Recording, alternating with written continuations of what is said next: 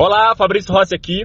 Eu já falei em outros áudios, em outros conteúdos, que eu acredito que gestão de uma obra, 80% é gestão de pessoas e 20% é engenharia e arquitetura aplicada. Só que eu quero te lembrar também, você gerente de obras ou você gerente de contrato, ou quando você for né, o responsável pela obra, que você é o guardião da técnica. Você é o guardião da melhor técnica na sua obra e você é o guardião também da qualidade dos serviços executados. Não se esqueça disso jamais. É você que vai dar esse ritmo, é você que tem que exigir a qualidade. Então vamos para alguns exemplos. É, primeiro, obra Geralmente a gente trabalha com vários ou alguns subempreiteiros. Então, quem vai determinar a qualidade do serviço do seu subempreiteiro é você. Então você que tem que ser aquele cara que pede um nível de exigência alto. Então você que tem que exigir qualidade nas formas das estruturas de concreto. Você que tem que ser aquele cara que vai cobrar espaçador, Entende?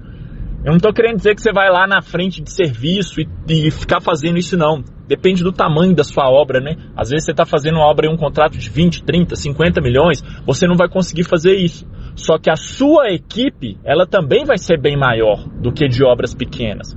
Então você que tem que exigir esse nível de qualidade. Você tem que exigir a qualidade da sua concreteira. Concreteira adora chegar atrasada. Concreteira adora demorar liberar caminhão. Concreteira, às vezes tem algumas que elas, o concreto 30 MPa dela dá 28, sabe? Então você tem que ficar ligado nisso aí. Você é o guardião da melhor técnica na sua obra. E qualidade de uma obra, ela não surge quando a gente entra na fase de acabamentos. Depois eu vou até gravar um conteúdo específico para isso. Mas a qualidade de uma obra, ela vem desde lá do início, desde as fundações, desde a locação das fundações. Porque é, a sequência de erros, se acontecer, você não consegue consertar, sabe? Sabe aquela famosa frase, abre aspas, de depois eu conserto na massa? Cara, não conserta. Você tem que levar a sua alvenaria no alinhamento, no prumo, no esquadro, para você colocar o seu reboco na espessura correta, para depois, quando você for colocar os seus acabamentos, ficar tudo bonitinho. Então, hoje é sexta-feira, vamos para cima, mais uma semana chegando ao fim. Vamos ganhar a nossa sexta-feira. Não se esqueça disso. Como está a melhor técnica na sua obra? Tem todos os projetos? Porque tem um monte de engenheiro, tem um monte de construtora que quer fazer algumas coisas sem projeto, sabe? Então dá uma olhada para isso, como que está a melhor técnica, como que está a qualidade na sua obra. E tudo isso se reflete também, cara, lá na frente no controle de custos e aumento de resultado, tá? Não dá para detalhar tudo isso nesse áudio agora, senão são, é um tema bastante amplo, então ficaria um áudio, um conteúdo gigantesco, mas Vamos parar por aqui. Pensa o seguinte: como está a melhor técnica na sua obra e a qualidade da sua obra?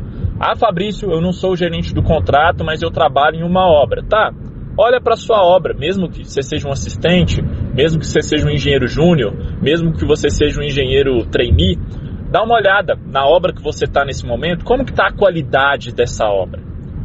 Tem todos os projetos? É, consulta os projetos? Os projetos estão atualizados, a, a execução está de boa qualidade, enfim, é, a gente faz obra e a engenharia ela é complexa, né? Complexa porque tem várias partes envolvidas, tem um monte de gente que você tem que envolver para fazer sua obra e tudo mais. Então, assim, é, e a engenharia é o resultado do trabalho é a qualidade da nossa obra. Então fica ligado nisso aí. Desejo sucesso, um grande abraço e até um próximo áudio. Pensa aí como tá a melhor técnica na sua obra. Até mais.